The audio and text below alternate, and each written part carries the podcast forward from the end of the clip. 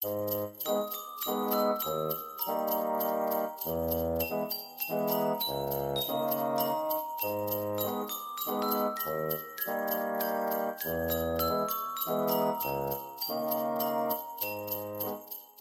två, tre, fyra.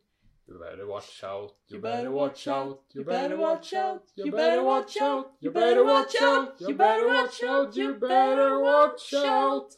He's making a list, he's checking it twice. He's gonna find out, he's gonna find out, he's gonna find out, he's gonna find out, he's gonna find out. God jul! God jul! Och välkomna till det här lilla julmiraklet som vi kallar för eh, specialavsnitt nummer två. Ja, av eh, skräck och småkakor.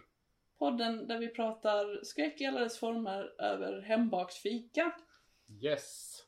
Och idag så är det lite annorlunda kaka. Ja, En friterad kaka. just det. Det är struvor som det gäller. Ja, precis. Eh, helsvenskt och eh, kanske i synnerhet skånskt så det förslår. Ja det är det kanske. Jag trodde det var finskt för vi hittar ju finska struvor med. Jag vet inte, så vidare jag har läst mig till så är det väl skånskt. Ja det kanske det är. Ja. Om du inte blandar ihop det med spettekaka. Nej, det, det går inte att blanda ihop det med särskilt mycket, tycker jag. Nej. Men det här med spettekaka, alltså det är ju ett riktigt luftslott. Ja, det får vi se när vi bakar. Det är lite krångligare metod.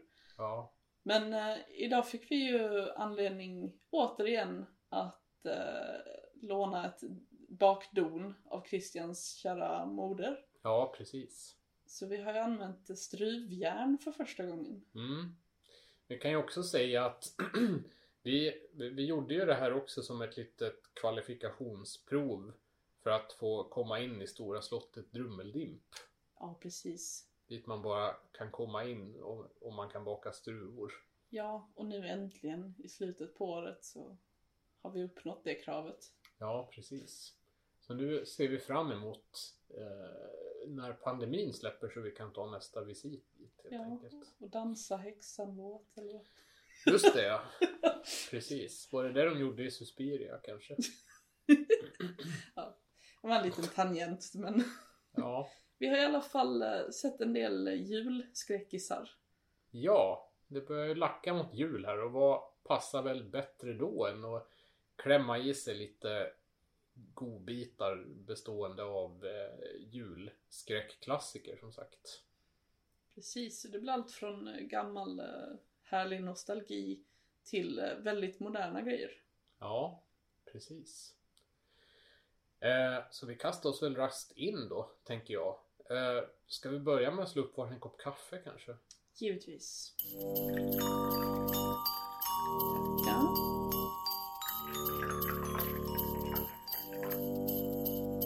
Får jag servera en struva kanske? ja, tack.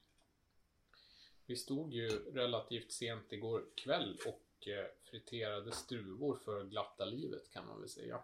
Ja, Det var ju, tycker jag, en väldigt rolig bakningsprocess det här. Jag har ju aldrig friterat någonting i hela mitt liv och var lite rädd för detta som du märkte. Eh, För det är ju det är ju ganska så het olja som man har att göra men den ska ju upp i 180 grader för att göra struvor. Ja, jag skrämde upp dig lite onödigt mycket också. Eh, Det var ju en aspekt du inte ens hade övervägt. Att, för, för det är ju det här att det kryssar och lågor i oljan då, från kastrullen som man tänker på. Jag tänker ju mycket på att alltså ens fläkt är ju gärna lite flott och äcklig så att det kan ju bara brinna i den liksom. Ja, precis. Det är ju otäckt när det börjar brinna i ventilationssystemen. Ja men det är ju en skräckpodd också så att skräcken fick ju vara del i själva Ja, kakbaket med. Det är väl ja, bra. ja men exakt. Så man kan ju säga att det är eh, struvor som är ingjutna med fullkomlig fasa och dödsångest och, och panik.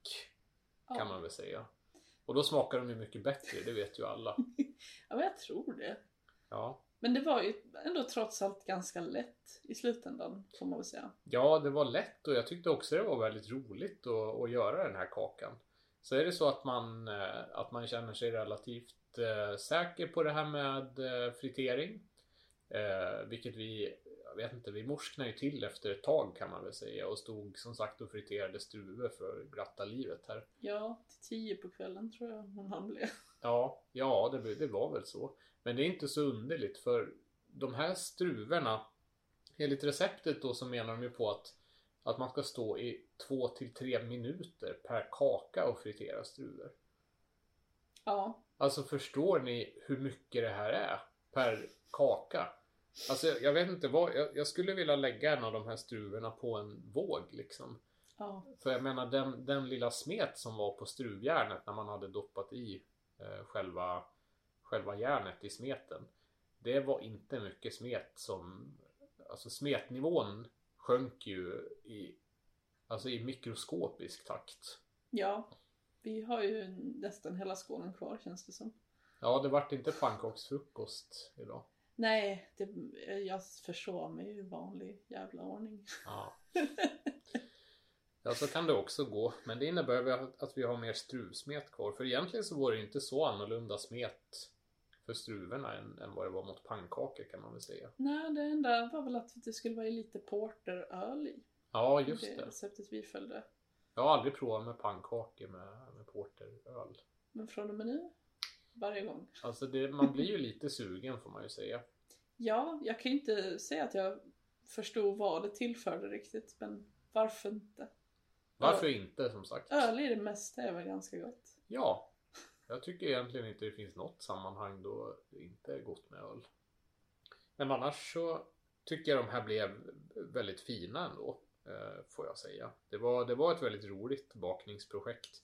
Så är det så att ni, att ni känner er hågade och att ni eh, amen, att ni har eh, respekt nog för eh, kokande olja så tycker jag absolut att leta på ett gammalt struvjärn på loppis och prova för det är rätt så kul faktiskt. Jag vet inte, ska vi smaka på struven och ta en kopp kaffe kanske? Ja.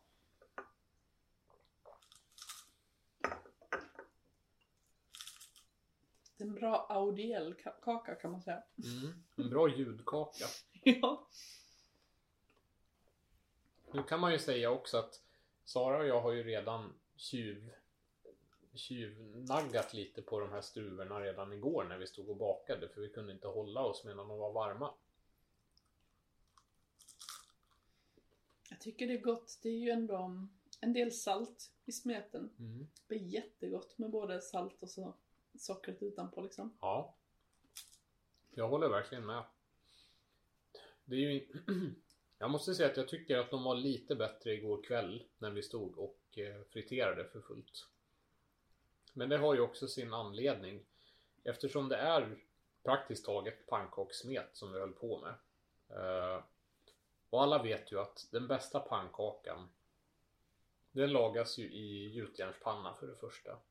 Med rikligt med smör.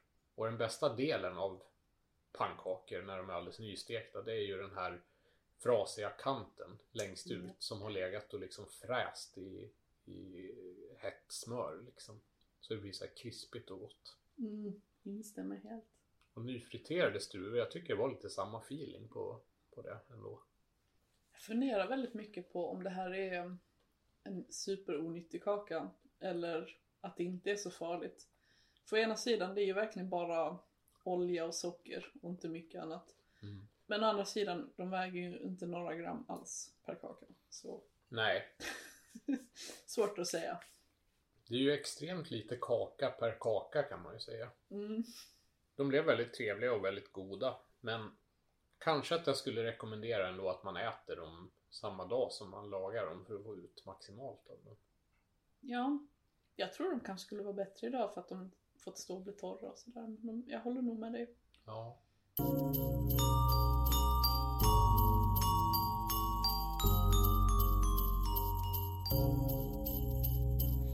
Ja, första filmen vi har sett det är ju en riktig nostalgitripp. Det är Gremlins. Mm. Gamla 80-talsrullen. En riktig julklassiker. Ja, verkligen. Och eh, den är fortfarande så himla bra tycker jag. Ja, den är jättebra. Faktiskt. Det, jag minns det som när man var riktigt liten och jag var på kalas hos någon. Och så var det så här, ah, nu ska vi se en farlig film. Liksom. Ja. Och då fick man se lite på Gremlins.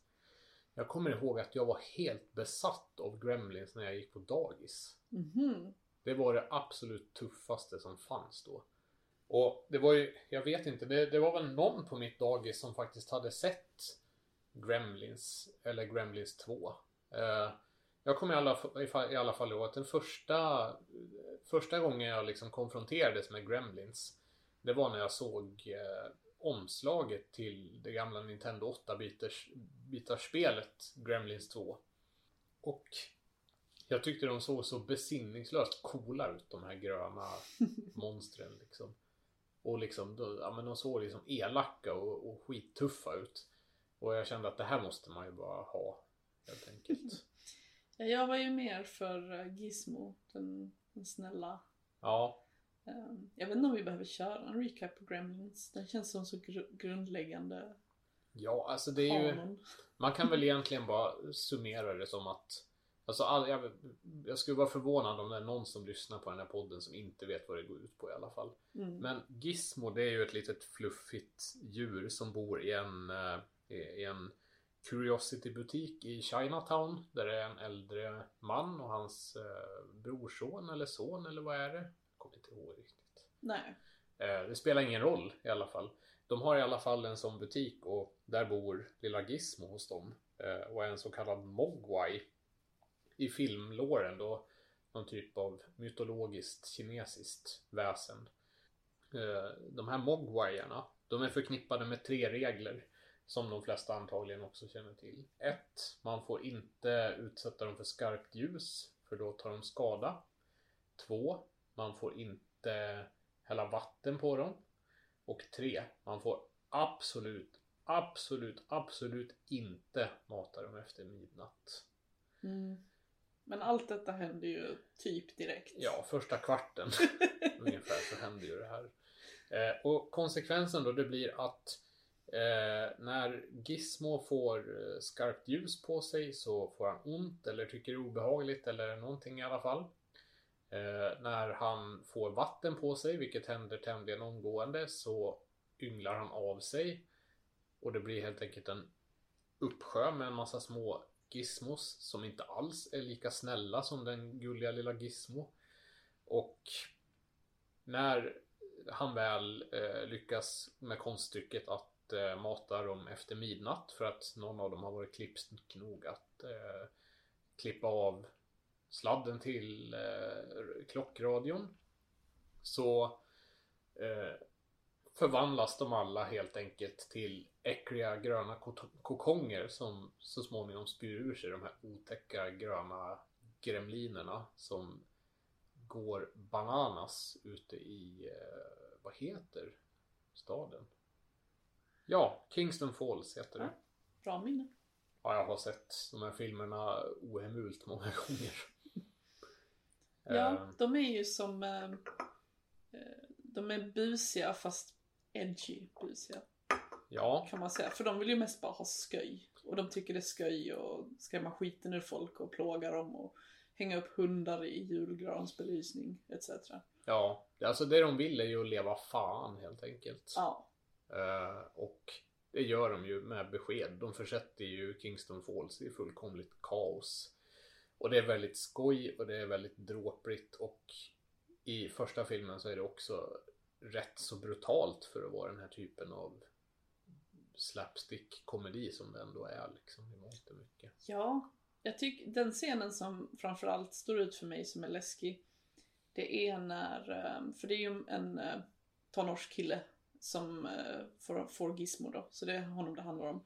Och det är när han fattar att åh shit de här farliga de finns ju i hemmet nu. Mm. Eh, och han ringer hem till sin mamma och säger liksom ah, du måste ta dig ut, det är jättefarligt nu för de, de här farliga varelserna är här inne.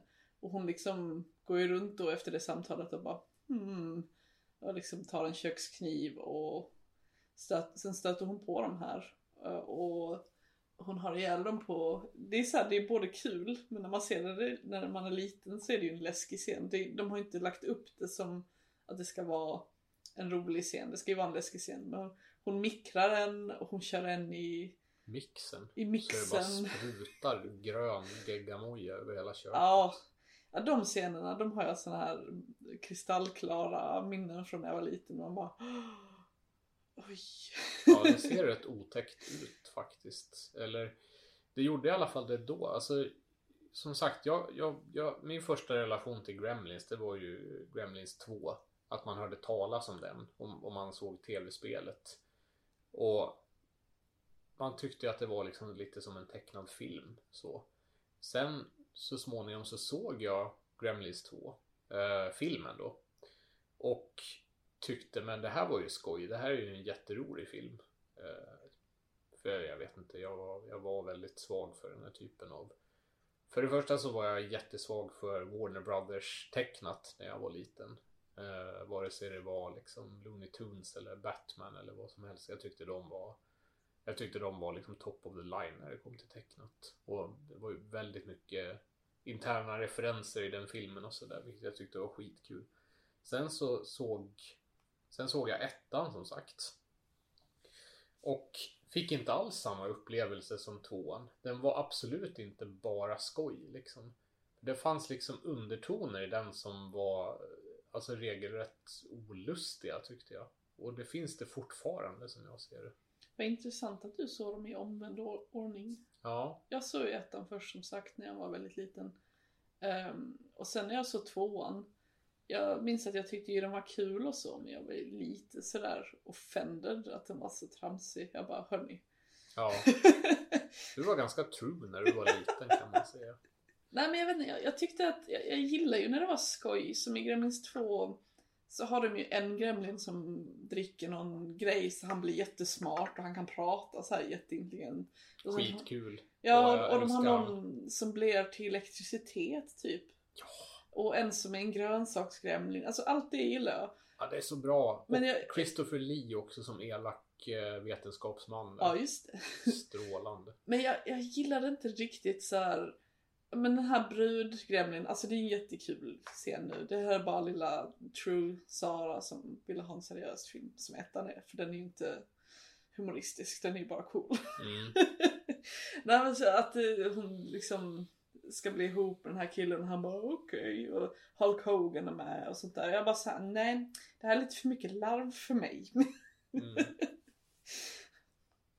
Ja, nej men Som jag... att den första är seriös menar jag, vilket den, det är väl väldigt tvivelaktigt. Nej men det är, vi har ju ändå på något sätt haft samma upplevelse fast från olika håll känns det som. Alltså Mm. det känns ändå som att vi har sett på de här filmerna ganska lika i grunden fast vi kanske hade lite olika önskemål om vad, vad vi ville ha för typ av Gremlins film liksom. Eh, jag såg inte om ettan sådär jättemånga gånger när jag var liten för jag tyckte liksom att ah men det här var inte riktigt jag vet inte. Det, det, det, den var liksom lite på gränsen för våldsam för mig då tror jag. Och lite för liksom Jag har ju berättat det för dig förut men jag tyckte att den kanske värsta scenen i den filmen är det här när, eh, när den gamla tanten som är en fullständigt vidrig människa på alla sätt och vis förvisso. Men när de, eh, när de kommer hem till henne och mipplar med hennes eh, åkstol som hon har upp och ner för trappen. Och hon bara far som en jävla julraket ut genom fönstret liksom och slår ihjäl sig ute på, på gatan nedanför. Jag vet inte, jag blev lite illa berörd. Jag tyckte inte att man gör så med gamla tanter även om de är elaka liksom. Ja. Och det här med att Gremlinsarna i första filmen Jag tyckte inte i andra filmen att, de, att det var uppenbart att de var så Alltså Så, så utstuderat ute efter att döda folk på Rätt så brutala sätt Men det tycker de ju uppenbarligen är väldigt kul i ettan I tvåan så verkar så håller de ju mest på att Spränga varandra i luften liksom och, och, och, och liksom larvar sig på olika ja, sätt de är ju mest bara någon sån här kaos. Ja Typ jävligt eh, busiga ungar. Eller Ja. vad man ska säga. Ehm, men eh, ja, de är ju väldigt mycket mer aggressiva eh, i första. Fast de, ah, de har ju samtidigt också när de är på baren och Ja, absolut. Men det, det är ju de scenerna, de går ju igen i, i del två kan man ju säga. Men sen är det också det här när de får tag i olika vapen liksom och, och, och, och liksom ska skjuta ihjäl folk och, och ha sig. Alltså det Jag vet inte, det, det är någonting som inte är lika liksom mordiskt i dem i tvåan kan man väl säga. Ja, och det är därför den är sämre. Ja, alltså nu var det jättelänge sedan jag såg om Gremlins 2. Jag har sett ettan mycket mer i vuxen ålder. Mycket för att det är en sån given julfilm liksom så att den har återkommit på så sätt. Jag tror det som störde mig mest i tvåan, för jag, jag överdriver lite när jag säger hur true jag var. Jag, jag gillar ju också när det är kul såklart. Och det gjorde Mm. jag när jag var liten med såklart. Men ehm, det finns ju en scen i ettan som är på sätt och vis den mörkaste scenen. Det är ju um, kärleksintresset för protagonisten. Eh, är ju en tjej. Eh, och hon är ganska så anti-jul av någon odefinierad anledning i början. Eh, och sen lite längre in i filmen så berättar hon om ett jobbigt julminne när hon och hennes familj bara väntade på att pappa skulle komma hem och de visste inte var han var. Och sen senare uppdagades det att han hade försökt ta sig ner i skorstenen med massa julklappar. Och så har han brutit nacken där. Mm. Eh, och så hade hans lik liksom varit kvar där i flera veckor. Mm. Ehm, och, i, och det är sånt som tydligen har blivit omtalat som att det är en väldigt såhär non sekretör. Bara, Oj, var fan kom det här ifrån? Ja. Eh, och jag upplevde inte det som det när jag var liten. Eh, jag minns till och med, jag, jag såg den med morsan och hon liksom bara, åh fy fan. Liksom, det, var en stark scen liksom. ja. Bra drama det här. Även, Ja. men i tvåan gör de ju narr av den scenen för då har de lagt in att hon tjejen Åh nej, det här är precis som halloween när min mormor försvann eller vad hon nu säger Mm. liksom. Och att han bara, ja ja, så ja. Alltså det är som att ja, hon är galen, hon har någon så här trauma till alla högtider. Och jag bara, ja men vad fan! Ja. Hon förrådde min investering i det här. Det är ju en intressant grej med just den där scenen. För det är ju den, det måste ju vara en av de, eller kanske den absolut mest minnesvärda scenen i den filmen. Ehm, det är ju, det, det är ju väldigt intressant för den scenen är ju verkligen definitionen av av riktigt liksom svart skräckkomedi för mig. För man sitter ju och skrattar åt absurditeten i det här. För det är så det är liksom så, det är så nattsvart och så bisarrt så det nästan slår över det här. Man ser framför sig den här tomtefiguren liksom som kryper ner i skorsten och det är så dumt. Och Alltså jag läste det aldrig som det så jag, jag har liksom inte den kopplingen. Jag bara, åh nej vad hemskt, vad jobbigt. ja, jag tycker Jag var för liten tror jag för att tänka i de lagren liksom. Jag tycker nästan att det är skräckkomedins essens på något sätt liksom. Att man sitter och, och kan liksom inte kontrollera att man skrattar för det är så bisarrt men att skrattet ändå sätter sig i halsen för i grunden så är det ju väldigt hemsk historia liksom. Ja, jag, jag, för mig, jag tycker inte det känns som att de försökte göra något roligt. Det är ju en helt oavsiktlig komedi i så fall. Ser jag det som. Jag tror jag, jag var för ung och den filmen är från en så här väldigt sincere era av filmskapande. Så jag läste den bara som rakt av. Men, eh, Jag tror ju för min del att det är han Joe Dante som är upphovsman till filmen som är lite av en filur om jag skulle gissa i alla fall. ja, du satt på mycket mer inside info. Jag vet bara att Steven Spielberg har varit associerad med Gremlins. Ja, Där börjar och slutar min kunskap. Joe Dante var i alla fall upphovsman till själva konceptet och, och själva idén. Han, jag kommer inte ihåg exakt vilken roll han hade i slutprodukten men, men jag tror att det var hans liksom grundidé i alla fall så. Och han var ju väldigt drivande i hur projektet skulle se ut. Steven, eh, Steven Spielberg såg ju enligt vad jag läste mig till en, en potential i, i det här liksom lite cartooniga och, och slapstickiga och liksom ja men tramsiga, alltså Ja. det, ja men Och sen, de löper amok liksom. ja, och sen är det ju lätt att se lite så här, ja men E.T. paralleller med så här, ja, A Boy and His Mogwai Ja, också. och men Joe Dantes ursprungsvision till den här filmen var ju att den skulle vara mycket mörkare liksom. Jag kommer inte ihåg exakt hur hur det var så men men jag jag har för mig att de skulle äta upp protagonistens hund och en massa sådana där grejer. Alltså den nivån. Ja. Liksom. Eh, men Steven Spielberg eh, han, han lyckades ju liksom att eh, få upp det här projektet till en något liksom en något snällare nivå kan man väl säga. Så. Men, men just den här scenen med, eh, med hennes historia om, om när hennes pappa klädde ut sig till jultomten. Det var liksom Joe Dantes sista bastion i den här filmen kan man säga.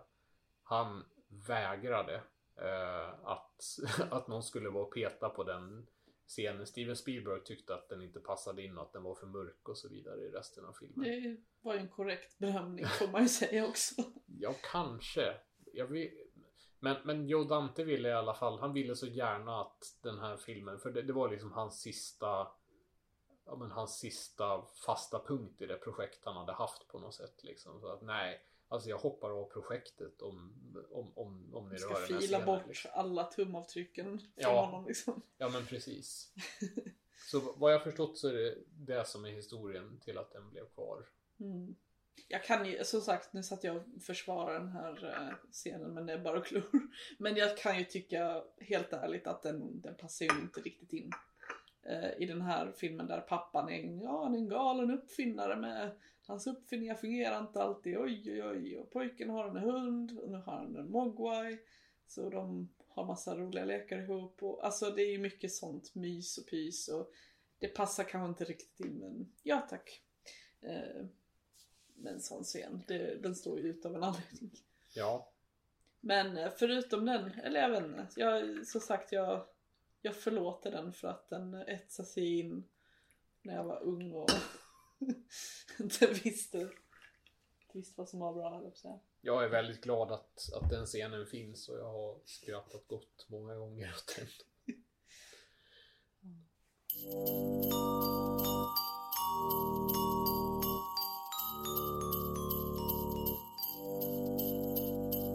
Och nästa ekipage i denna skräcktomtens julparad Det är ju filmen Krampus som vi har sett. Ja, från 2015. Ja, så pass ny. Jag kommer ihåg Jag kommer ihåg 2015 att hela det här Krampus eh, konceptet var, jag vet inte, det var nog ungefär då som jag i- alla fall minns att, att det konceptet liksom exploderade världen över från att ha varit en ganska så central europeisk företeelse innan dess. Troligtvis med Instagrams uppgång skulle jag tro. Plötsligt så började det spridas ut en massa bilder på skräckfigurer i, i olika julparader och så vidare. Och sen, ja, snart så var Krampus allmängods.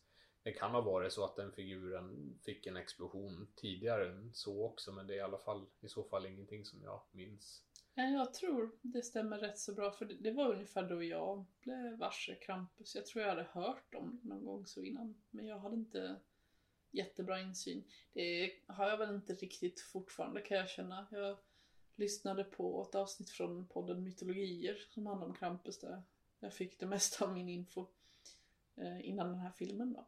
Ja.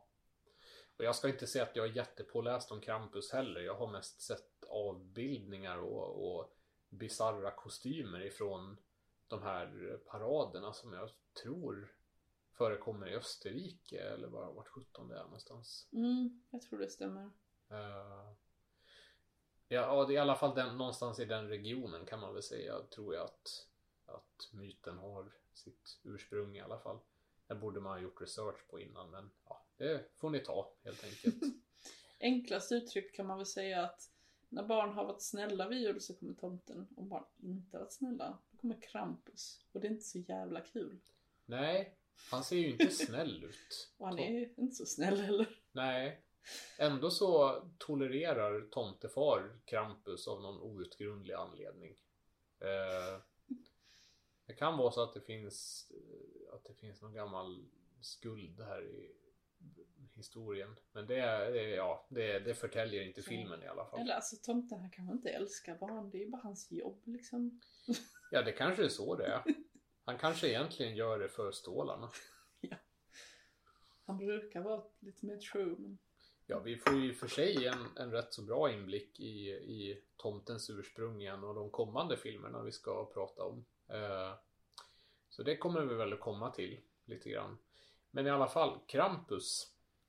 Den filmen handlar ju då om eh, en amerikansk ganska så, ja, vad säger man?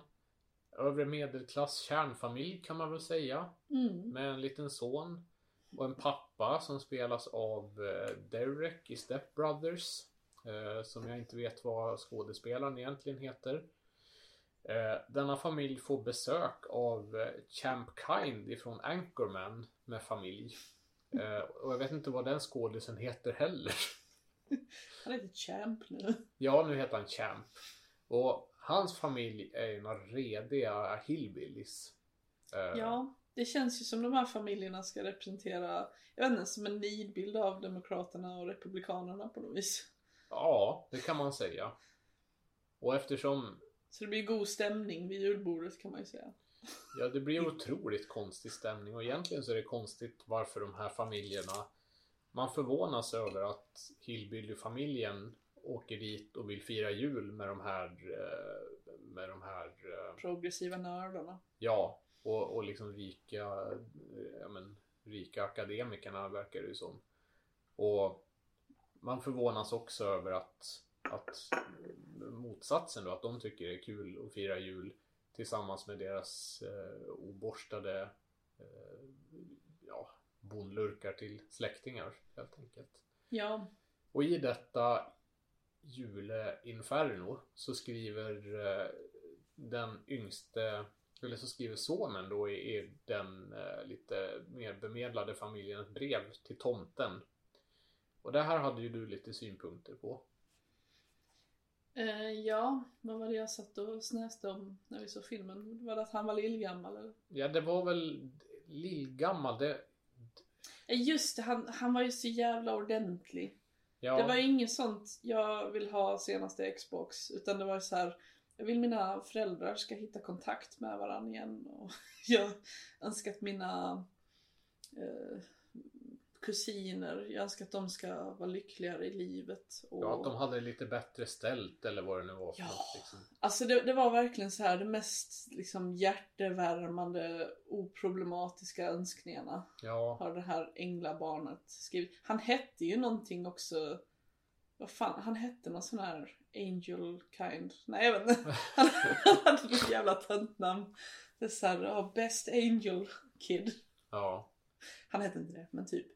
Uh, och när de sitter det här vid julbordet, jag vet inte hur det kom sig men döttrarna då från uh, ja, republikanfamiljen om vi ska kalla dem för det då. Ja. Jägarfamiljen. De har ju varit och snott det brevet på något vis och sitter och högläser det vid matbordet för att reta honom. Mm. Eh, och istället för att alla säger vilket underbart barn ni har som önskar så vackra grejer så blir det givetvis att alla tar ju någon form av offens. För att det är som att han outar massa skit då. Ja. Eh, givetvis. Så blir det ju ännu sämre stämning och allt sånt där. Ja. Alltså Tiny Tim kan ju bara gå och slänga sig i en brunn någonstans i jämförelse med den här lilla ängen som sagt som vi får lära känna i den här filmen. Ja, verkligen. Och det som eh, då sker när han, han blir ju väldigt illa berörd av att de, hans kusin gör så här. Så han eh, har en riktig, eh, vad heter det? Hans tro blir skakad i grunden för han tror ju fortfarande på tomten fast han är typ, jag vet inte, 10, ja. 11 någonting. Eh, så på kvällen så bara gör han sitt brev till konfetti och kastar ut det liksom. Ja. Och det skulle han inte ha gjort. Nej, för i den här familjen så finns det ju också en tysktalande mormor. Eh, som varnar skarpt för eh, jag kommer inte ihåg upprinnelsen till det här men, men men hon hade ju någon sorts ursprungsrelation till, eh, till Krampus ifrån barndomen i alla fall. Mm. Och hon säger det här med Christmas spirit och sånt, det är inte bara något gulliguld. Viktigt. Ja. Viktiga jävla grejer. Ja, det är alltså en, en, en hon, hon, är liksom av kalibern att, alltså det är, ja, ni får skärpa er nu. Alltså det är, vi, vi snackar alltså en faktisk ande som kommer in och, och, och förstör era liv och slår er i små bitar liksom, om ni inte respekterar julen. Ungefär. Precis. Var det inte så att hela hennes familj rök när hon var liten? För de bråkade så mycket och de inte var snälla mot varandra. Ja, det är möjligt. Och hon blev skonad för att liksom, ja du ska vara vittne om hur det går när man Ja. inte Ja, just det. är julig. Är den här fina eh, faktiskt animationssekvensen som var i filmen. Ja, det var väldigt, eh, det ska de ha kudos för. Ja, Jättefint. för det var faktiskt en av en av ett ganska så lätträknat fåtal bra grejer i den här filmen, tyckte jag. Ja, om vi ska prata om det så tycker jag att grundmallen filmen är stöpt i är ganska solid. ehm, I hur de har tänkt att de vill göra. Och jag tycker själva designen av Krampus själv och ehm, alla hans, hans uh, lakejer som vi kan komma till sen. Mm. Eh, och som sagt sådana element som när hon ska dra lite backstory, att man faktiskt får en rätt så fint animationssekvens och så. Det är jättebra. Jag tycker inte det var något fel på skådisvalet heller. Men det kom inte ihop sig det här Mm. ändå. Det, det var för mycket som bara inte funkar. För det första tyckte jag att tonen var eh, den skar sig väldigt för det skulle vara en jävligt edgy mörk film som samtidigt är väldigt rolig och som samtidigt är väldigt julmysig. Ja. Vilket leder till eh, lite scener där alla skriker i panik för full hals och sen kommer ett doing mitt Ja, alltihop. ja, åh gud, jag hade glömt bort de förbannade pepparkaksgubbarna. Ja, alltså det, det funkar. Man tänker ju så här att, ju, alltså ska man göra bra komedi så är ju ibland ett sätt att man lutar jättehårt mot att, ja men det här på riktigt, det är allvar. Då blir det ännu roligare. Ja, Jag undrar om inte det var det de for efter lite. Att, ja, nej men vi ska ta det här på allvar. Att det här verkligen händer nu, de, de är jätterädda. Men det funkar inte. Det, det blir bara jättekonstigt. ja, den hade ju grav identitetskris den här filmen. Jag hade faktiskt förträngt de här knasiga ljudeffekterna som du sa, som de slänger in lite här och var. Det, filmen kämpade otroligt mycket med vad den ville vara för någonting, tyckte Mm. jag. Ja, det kändes som den ville vara en Alltså lite rolig för att det är en bizarr premiss. Och jag tänker att de ville ha in lite humor för att man inte ska skratta när det inte är meningen. Alltså förstår du? För att Mm. det är ju en ganska fjantig premiss liksom. Eh, jag, jag tror de ville göra någon typ av kanske, alltså åt Gremlins hållet. Att det är lite läskigt men det är också kul. Ja, Men som sagt det kändes som den bara hade identitetskris istället. Ja, jag måste säga jag blev rätt så besviken på den här filmen. För jag är ju gravt förtjust i, i flera av skådisarna, inte minst de som jag nämnde nyss. Eh, de som spelar papperna i filmen. Båda är med i två av mina stora favoritfilmer, eh, nämligen Anchorman och Step Brothers och gör briljant ifrån sig. Så jag har egentligen svårt att döma någonting som jag ser någon av dem i för hårt. Tony Collette var också med, känd från eh, Hereditary, där hon spelar mamman. Ja, just det. Det var hon. Det stämmer. Så det var ju en stjärnspäckad film, måste man ju säga ändå. Med faktiskt riktigt talangfulla skådisar. Och jag mådde rätt... Jag blev lite taggad i början, för är det någonting som jag tycker är roligt här i livet så är det ju dysfunktionella familjer. Eh, på film i alla fall. Uh, och jag tänkte, men, men här, här finns det ju ett roligt upplägg för en riktigt rolig skräckkomedi mellan en uh, lite förnärmare familj och en lite hillbilly familj som får uh, möta en elak eh, tomte medhjälpardemon liksom. Redan där är ju en rolig premiss liksom tycker jag. Mm. Eh, men tyvärr så sjabblar de ju bort det fullständigt. Ja, ja, det är väldigt synd alltså. För det, jag tyckte det fanns, som sagt, grundidéerna till allting är jag för. Utom eventuellt pepparkakorna. Vi kanske ska gå in på detaljer nu. Ja, För Krampus har ju ett antal eh, lakejer som sagt som han skickar ut som är minibossar innan stora bossen så att säga. Som är Ja, Krampus. precis. Så det är ju dels att det är några onda pepparkakor. Eller pepparkakorna de har gjort kommer till liv, jag minns inte. Men det, de blir ju gremlins mer eller mindre. Ja. De gör helt sjukt tjocka pepparkakor i Amerika förresten. Ja, de, What, what is up with that alltså? de ser ut som så här skånska pepparkakor. Ja, det såg vi ju i Gremlins också. Det är ju som sockerkakor. Alltså tjock, i tjocklek fast det är pepparkaka. Liksom. Ja, de kan inte. Nej, De vet inte vad de håller på med. nej, precis. Vi får, vi får slänga upp en YouTube-kurs i pepparkaksbakning till Amerika. Ja, Lär er. skärpning tack. Ja. Nej men så de, de far ju rövare och försöker uh, mörda folk och så vidare.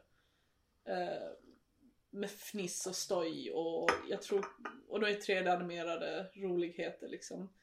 Men det, den, den scenen funkar absolut inte alls. För det var ju inte det minsta läskigt överhuvudtaget. Nej. Men de valde ändå en ton, alltså pepparkaksgubbarna är färgglada och spralliga och sånt. Sen är resten av tonen som en jävla krigsfilm. Ja. Och det sa, det här gifter sig inte. Ja. Och sen är det ju gubben i lådan som äter upp folk. Mm. Eh, den tyckte jag så här hade potential att i alla fall vara så här goosebumps läskig men den var lite blaha blaha Mm. tyckte jag. Och sen hade vi ju nissarna som Ja. jag tyckte också hade lite potential. Mycket för att de har läskiga masker på sig. Ja, Och läskiga masker är ju alltid coolt. absolut. Jag gillade mycket av designen på nissarna i synnerhet. Alltså, det är ju mycket uppenbarligen som de har hämtat liksom och, och, och deriverat ifrån gamla folk, alltså traditioner sådär. Alltså jag vet inte, man har ju sett gamla fotografier på folk som har klätt ut sig till julgubbar och ena med det annat, eh, och ena med det andra med så här konstiga masker på sig liksom förr i världen. Eh, det känns ju som att de som Ja men jag får intrycket som sagt som jag var lite inne på från början. De som, de som gjorde research i den här filmen. De var väldigt mycket ute på Instagram mellan, alltså under 2014 och 2015 där. För då tyckte jag verkligen att det svämmade över och sånt här. Det fanns liksom en fanns liksom en folkhorror-trend vid den här tiden nästan. Som jag också måste säga Jag tror också att den inte så lite utsträckning kanske både inspirerade och finansierade The Witch till exempel. Eller så var The Witch en avtryckare i det här. Men, men det var väldigt mycket sånt här som hände på en och samma gång i alla fall. Mm. Eh, och det är ju det är ju bara Det är ju bara gött att det är så egentligen och, och att det var så för det var ju en väldigt trevlig Trend tycker jag som jag kunde stå bakom i mångt och mycket. Eh, det var bara synd tycker jag att de inte tog tillfället i akt och gjorde liksom en en riktig folkskräckis med Krampus. Det hade jag velat ha. Ja. Alltså jag, jag känner att jag... Alltså jag hatar inte den här filmen, eller så jag skulle kunna tänka mig att se om den. Eh, största problemet känner jag är att den känns som den inte är destillerad nog på något vis. Mm. Jag, jag känner som att man skulle vilja säga till filmskaparna att okej, jättefint allt ni gjort. Ni måste ta bort 20% av det här. Ja, Så får de välja liksom hur de vill det ska göra. Kanske färre såna här lakajer och fiender och sånt. Kanske lite mindre familjedrama eller bara tydligare vad de menar med Mm. allting och så. Eller alltså bara ta bort 20% ja, eh, skrivet, liksom gör om. Men eh, som sagt, det, det känns också lite hårt för att jag tycker det var estetiskt väldigt fint ofta. Det enda jag tyckte var det var lite väl mycket mörker och så grått. Jag vet inte, grågrönt filter som skulle ha någon sån här edginess till sig som jag tyckte det behövs inte. En jävla julfilm, då kan man väl få ha lite mättnad i färgerna eller? ja, jag tycker det. Men eh, som sagt, jag tycker ändå, är man det minsta intresserad av att se en Krampusfilm så tycker jag man kan se den. I alla fall en gång. Ja, alltså det var en harmlös matiné tycker jag. Som Mm. man kan klämma i sig om man inte har något bättre för sig på lunchrasten eller någonting. Ja. Man ska i och för sig ha en jädra lång lunchrast då. Men, men eh, ja. Jag tycker det, det, det, det, den slank ner ändå. Ja. Men jag, jag blev inte superimponerad heller. Alltså har ni en ask Aladdin eller lite knäck så ska det nog bli en filmkväll liksom. Ja, ja. ja men bullar upp och, och, och klämmer igenom den. Ni kommer antagligen inte att, att tänka sådär jättemycket på den efteråt. Men eh, det är ju lite som med eh, jag tänkte säga romrussin men det blir ju helt fel. För är det någonting som sitter kvar i munnen så är det ju det. Länge och väl.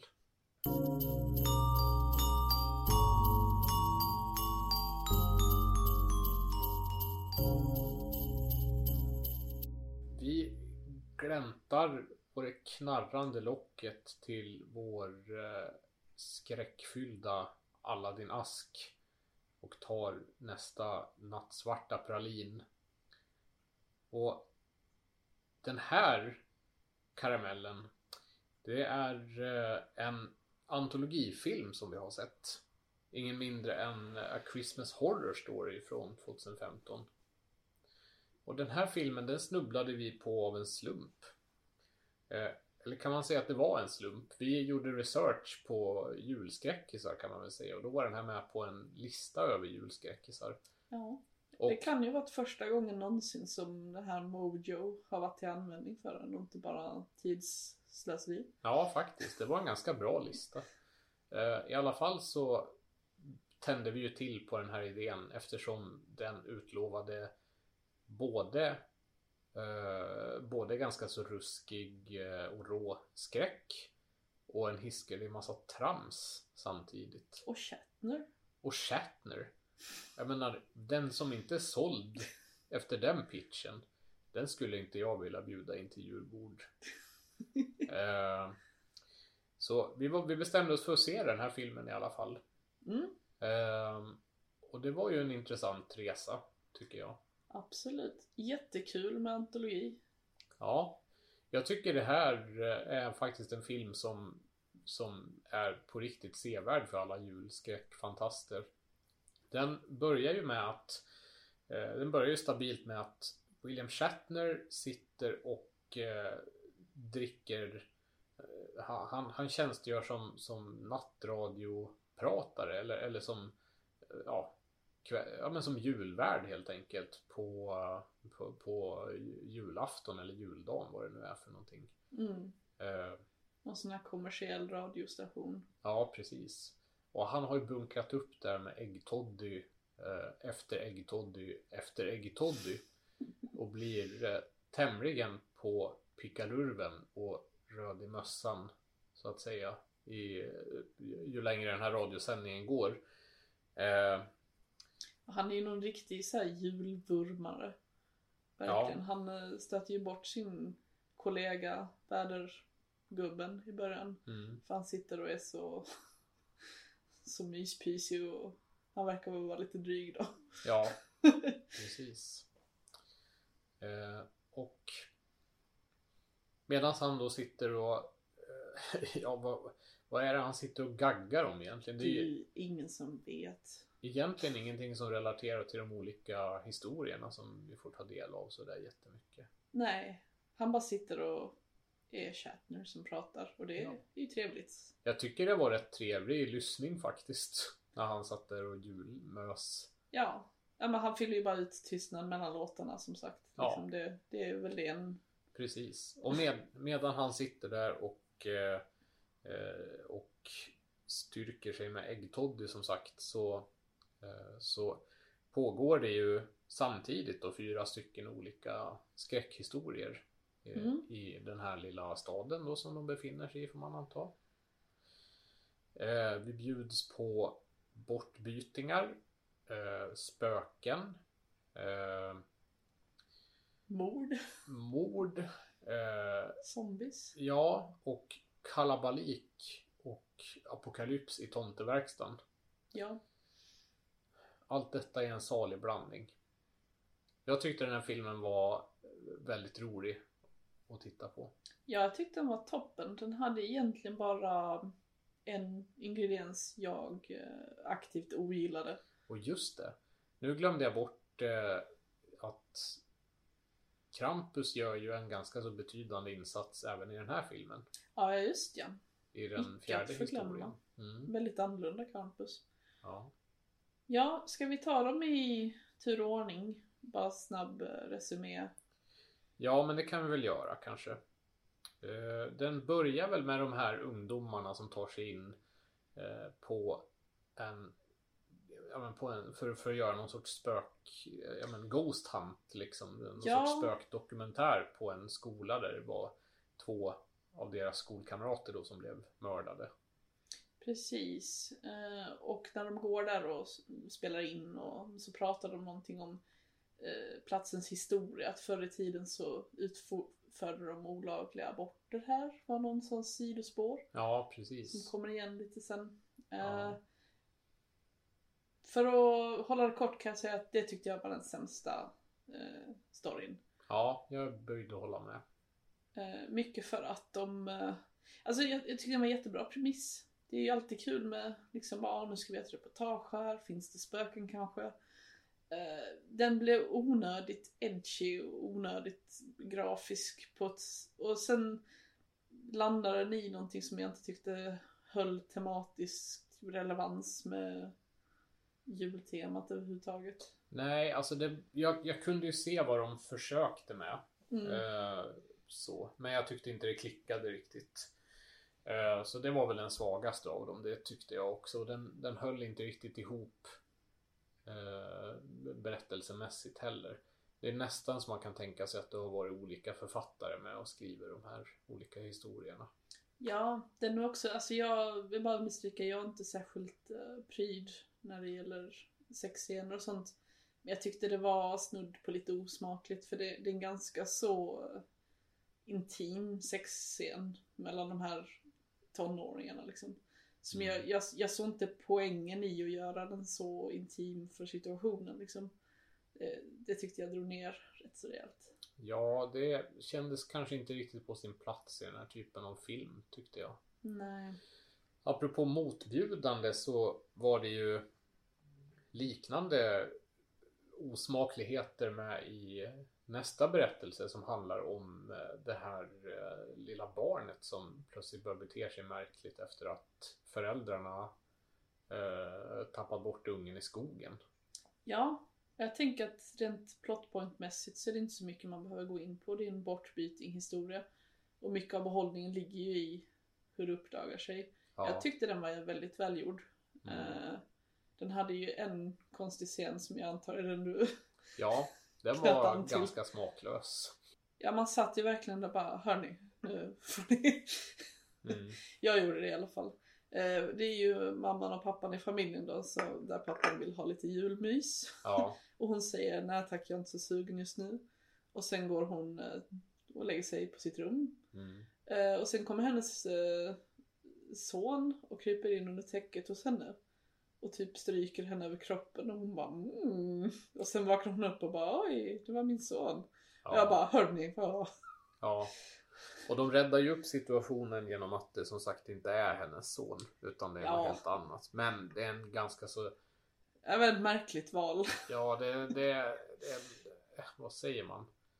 Det är en, eh, en tursam räddning kan man väl säga. Ja. Så. Verkligen.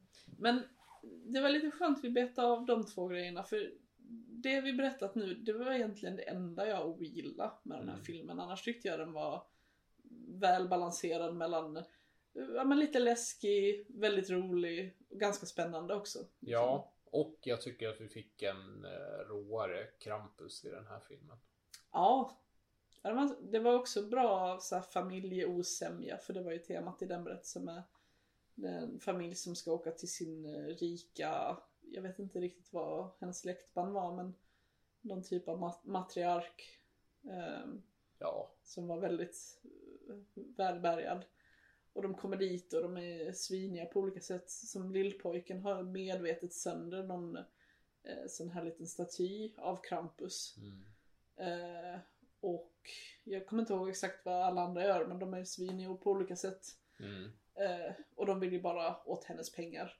Och då kommer Krampus också, som på beställning. Mm. Precis.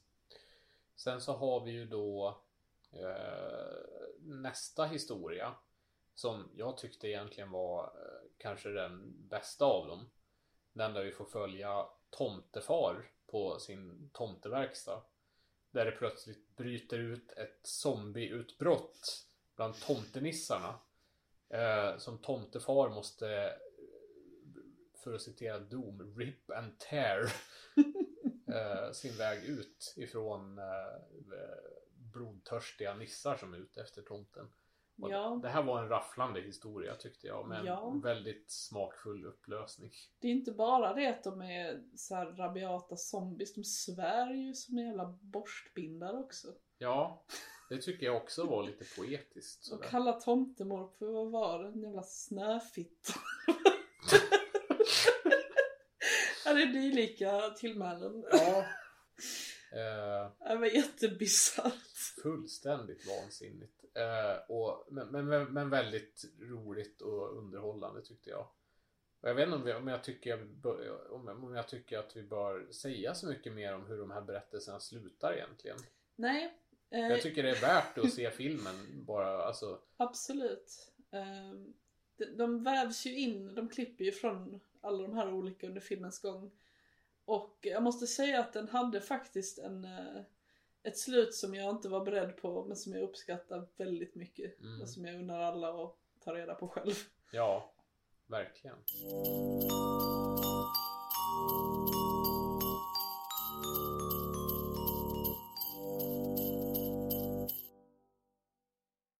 Ja, då har det väl blivit dags att öppna den sista luckan i kalendern här. Och det gör vi med Rare Exports. Mm. Som var eh, ett filmtips från eh, gemensamma vännen Emma. Ja. Eh, väldigt intressant film. Finsk julskräckis. Redan där intressant. Mm. Aldrig sett en finsk julskräckis förr. Eh, och den utspelar sig ehm, från perspektivet av eh, en pojke som är med sin polare. De är uppe, högt uppe på ett berg och spionerar lite på vad de vuxna håller på med där. de ska spränga grejer och så. Eh, och kort efter den här sprängningen så börjar en del märkliga grejer att hända. Eh, alla renarna på pojkens pappas renfarm eller vad, vad ska man kalla det? Ja, vad säger man? Ja, det är ju renäger eller renmarker eller vad man nu säger. Jag kan tyvärr inte rätt terminologi men eh, ja, Ja, de har ju i alla fall en ren jord som de förvaltar liksom. Och, ja. Och eh, i princip alla renarna hittar de ju döda. mm, Ehm, och kort därefter så, de, för de gör ju en fälla också.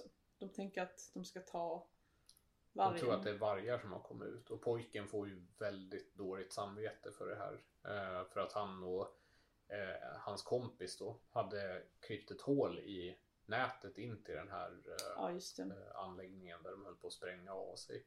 Och han trodde ju då att, eller ja, alla trodde väl egentligen att det var därifrån som vargarna Ja. hade smitit igenom. Precis. Och tyska gränsen tror jag väl att det var. Ja, det kanske det var. Har jag för mig. Men eh, som sagt, eh, hans pappa, eller om det är eh, hans eh, kompis pappa, jag minns inte exakt, men de gillar i alla fall, de gräver ett stort jävla hål i marken och sätter dit liksom träpålar och allt sånt där. En klassisk varggrop. Precis. Eh, men de fångar ju någonting helt annat. De eh, fångar en man där. Ja, en man. Vilket är ju inte så trevligt. Nej, Och de... Det är ju pojkens pappa och eh, ja, grann, grannkar. ja. De eh, pratar lite om hur de ska göra och de kommer fram till att eh, ja men vi, vi sköter det här, bara vi. Och så gör vi oss av med kroppen på något vis. Ja, Eh, så blir det enklast så, för vi har redan så jävla illa ställt. Vi ligger bara, hur mycket var det? 75 000 dollar? ja, det var, ja Det var precis. en summa de upprepar en del. Hur jag för mig det de var har. 850 000 kronor eller något sånt. Ja, ja, det kanske var så. Ja, de, de ligger ju um, rätt så illa till med att eh, alla renarna har dött och sånt och de bara känner ja, vi, vi bara löser det här. Ja, Så de tar ju ner han för att, eh, ja, de tänker stycka upp han. Precis. Men kroppen vill ju inte riktigt låta sig styckas upp. Nej. Eh, samtidigt så plågas ju den här pojken av oerhört dåligt samvete kan man väl säga. Eh, och läser samtidigt på om den gamla finska förhistoriska jultomtemyten. Mm. Eh, och det visar sig ju inte vara samma rödfryntliga jultomte som vi känner till idag. Utan det här är ju en helt annan figur. Ja, han får ju tidigare nämnda Krampus att framstå som en jävla pussy kan man väl säga. Ja, För tydligen så älskar ju tomten att tortera barn typ. ja. I princip. Mm. Och han är något vidrigt jäkla väsen, bara ondska Ja, i, i världen. Precis. Så den här pojken rustar ju upp sig med ishockeyutrustning och eh, jaktgevär. Som han eh, får eh, använda, springa runt med precis som han vill av sin, sin stränge far.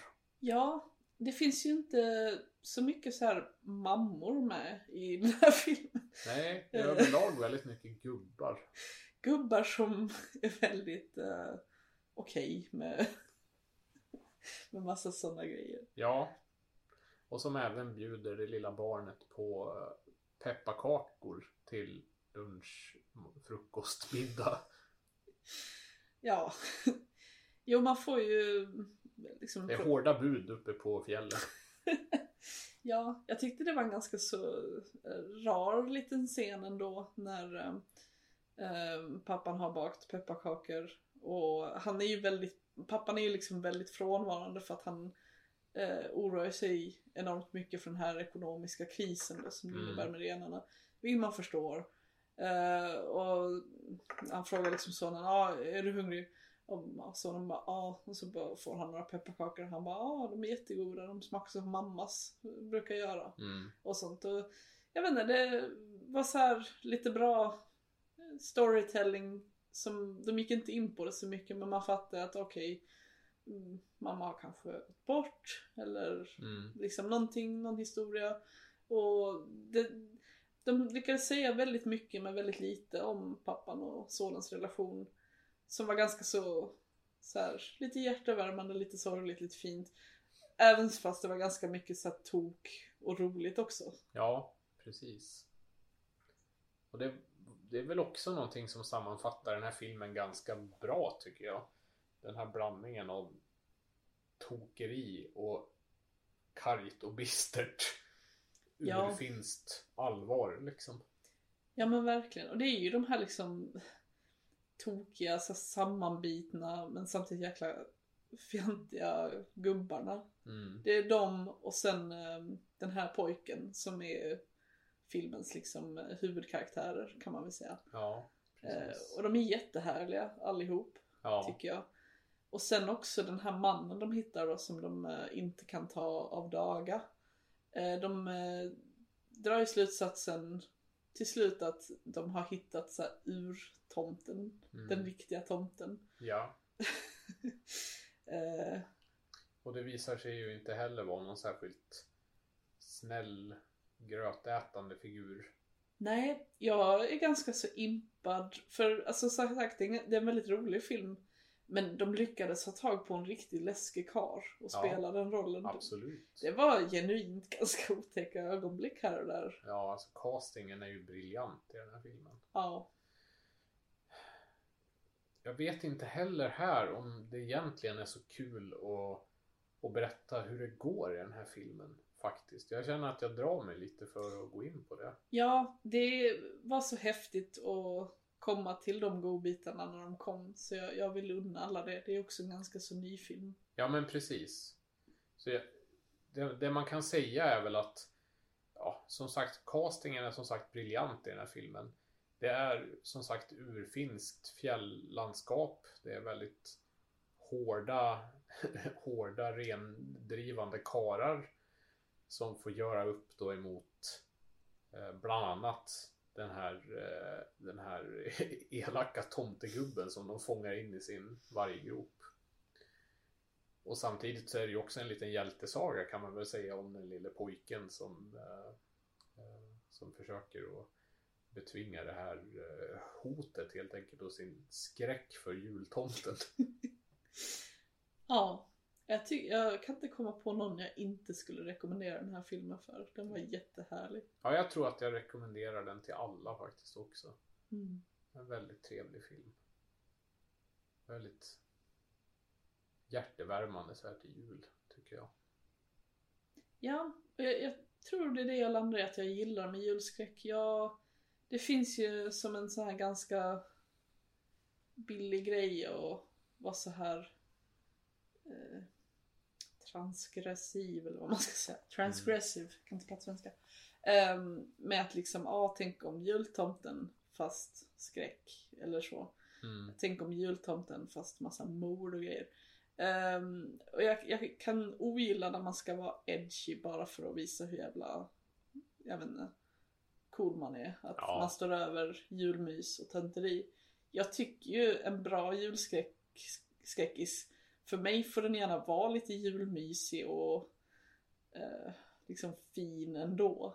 Ja, och för mig får den gärna vara lite tramsig också sådär. Ja, för är det något jag vill känna till julen så är det ju så här mys. Jag känner, jag vill inte ha något så här rått och kallt och super edgy. Jag vill ändå ha det här goa.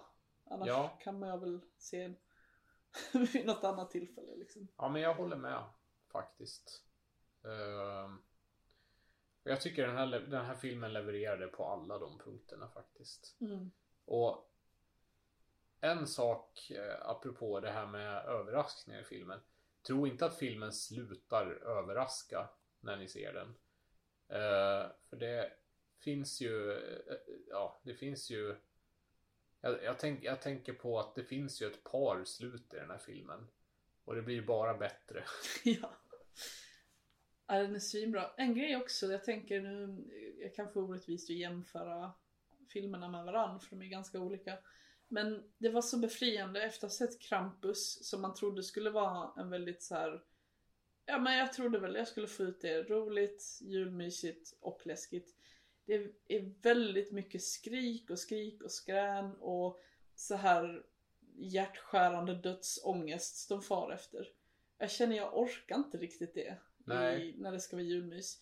Och det var ju inget sånt i Rare Export. Det var mycket som var så här läskigt och otäckt och Ja, bara fan det här kommer inte bli bra. Men det var ingen så jävla skrik och skrän i onödan. och inte heller någonting med att man påtvingat ska sitta och må dåligt över saker och ting. Nej. Lite som jag kunde känna att, det, att de försökte få det till, till exempel i A Christmas Horror Story ibland liksom. Mm. Eh, eller i, eh, i Krampus-filmen till exempel. Utan det kändes som att det var Det var ju som gjort med, med hjärta hela vägen kan jag tycka liksom. Och det var gjort liksom Det var gjort för både vara skoj och lite ruskigt. Eller ganska mycket ruskigt. Precis som det ska vara i en riktig julfilm liksom. Men de, de kringgick ju um, ens förväntningar på bästa möjliga sätt. Skulle jag väl säga. Ja, Det var inte något jag hade kunnat räkna ut skulle hända i den filmen. nej, precis.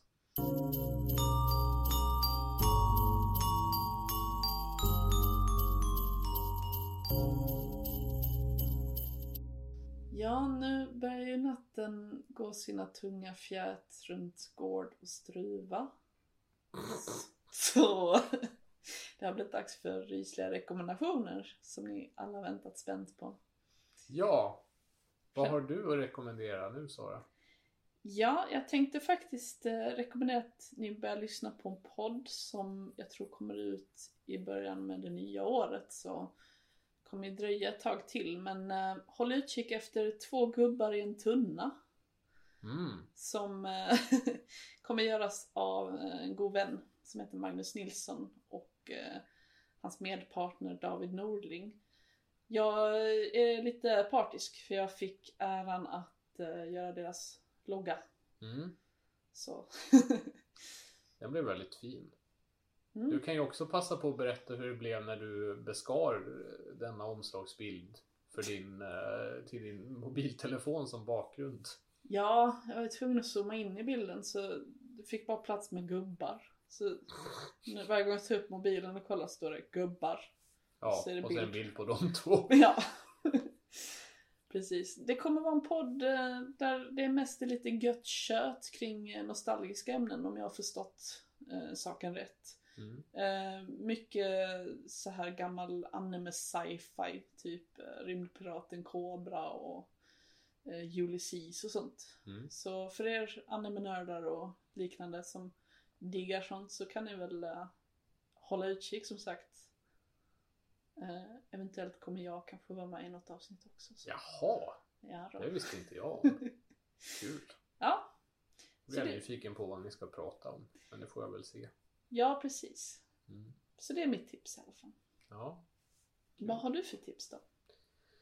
Ja, eh, det finns ju, hör och häpna, andra filmer än bara skräckfilmer att se i jul. Va? Ja, jag trodde inte det själv. Eller rättare sagt, jag har inte tänkt så långt överhuvudtaget. Eh, men då bortsåg jag lite grann ifrån att jag har en eh, traditionell film som jag ser eh, en gång varje jul i alla fall. Och det är ju allas vår favoritjulfilm. Den utsökt varma och, och härliga filmen Batman Returns. Det tycker jag är den finaste julsagan som har gjorts på eh, film. Så jag tycker att ni alla kan ta en titt på den. Ja, det... Vilken är din favoritjulfilm? ja, jag ska bara hämta mig lite från din rekommendation. Det lät som en sån här Krampuspresent för mig. Men eh, smaken är som baken. Va? eh, min... Tycker inte du att den är bra? Ah, Va? eller vänta nu. Vilken sa du? Batman Returns. Med kattkvinnan och pingvinen. Åh, men jag trodde det var den med... Alla dessa kända julkaraktärer. Ja, jag, jag vet inte varför, jag kanske är trött, men jag trodde det var den med Bat Nipples och Nej men snälla människa. Ismannen. Och... Vad sitter du och tror om mig? Ja, jag trodde det var din favoritfilm, så tänkte jag, ja men Olle har lite konstig smak ibland. Jaha, okej. Därför- Nu får man höra. Ja. Eh, det är ju jätteironiskt också för den med kattkvinnan är ju min favorit Batman också. Så att jag borde kanske ha koll på vad fan den heter. Ja, istället för att Klipp sitta här och kasta smuts på tvättat folk. Åh, jag vill ha julledighet nu. Ja. snurrig i skallen. Men min favoritjulfilm i alla fall, om jag ska skärpa mig lite. Det är Tokyo, God... Tokyo Godfathers, heter den. Med eh, min kära, kära Satoshi Kon som jag eh, pratar mig varm om i vårt avsnitt om knäckkakor. Det är han som hade gjort Perfect Blue. Eh, Tokyo Godfathers är en munter historia. Den är jättehärlig. Tre um, hemlösa personer i Tokyo hittar ett spädbarn på soptippen på Mm. julafton. Och det handlar om vad de gör därefter. Det är en underbart julig film som jag älskar. Ja, kul. Jag har ju inte sett den än. Det tycker jag vi råder bot på. Ja, det får vi ta och göra. Och Batman Returns kan jag gärna se också. Det är ju, var ju rätt Batman. Ja, eh, För den med Schwarzenegger vill jag inte se en gång till. nej, och jag vet inte hur jag ska tolka att du bara utan vidare satt här och tänkte att den tycker han nog är bra. Men, eh, Du ja. har okonventionell smak. Du gillar ju manus också. Ja, i och för sig ingen julfilm, men den tycker jag verkligen att alla kan eh, unna sig att se. Och du, du har låtit mig se den här trailern för Saving Christmas mer än en gång också. Ja, Så ibland undrar jag. men det är mest för att jag försöker bearbeta dig och, och din man att vi, måste, att vi måste ta oss igenom den. Det måste vi inte. Jo, men jag tror faktiskt det. Den filmen har alltså sloganen eh, Putting the Christ back in Christmas. Ja, vi måste inte se den. Nej, vi måste inte, men ni måste. Du och Mats. Nej! Jag har redan sett den. Det blir många rekommendationer nu. Om den här senaste var en rekommendation. Antirekommendation kanske. Ja. Men då så. Knyter väl ihop julsäcken för i år nu då. Ja, det gör vi. Hoppas att ni slipper eh, handmålade porslinstallrikar med Bodens fästning i jul. Och eh, så önskar vi en god helg, god jul. Eh, en trevlig högtid, god fortsättning, gott nytt år, god glögg, God hälsa. hårda paket. Ja. Kyssar under misten, kanske? Ja, precis. Eller krama en katt. Ja. Kanske en krampuss. Åh nej! Under misten. Ah. Ja, är kvick ibland. Tack för oss och eh, god jul.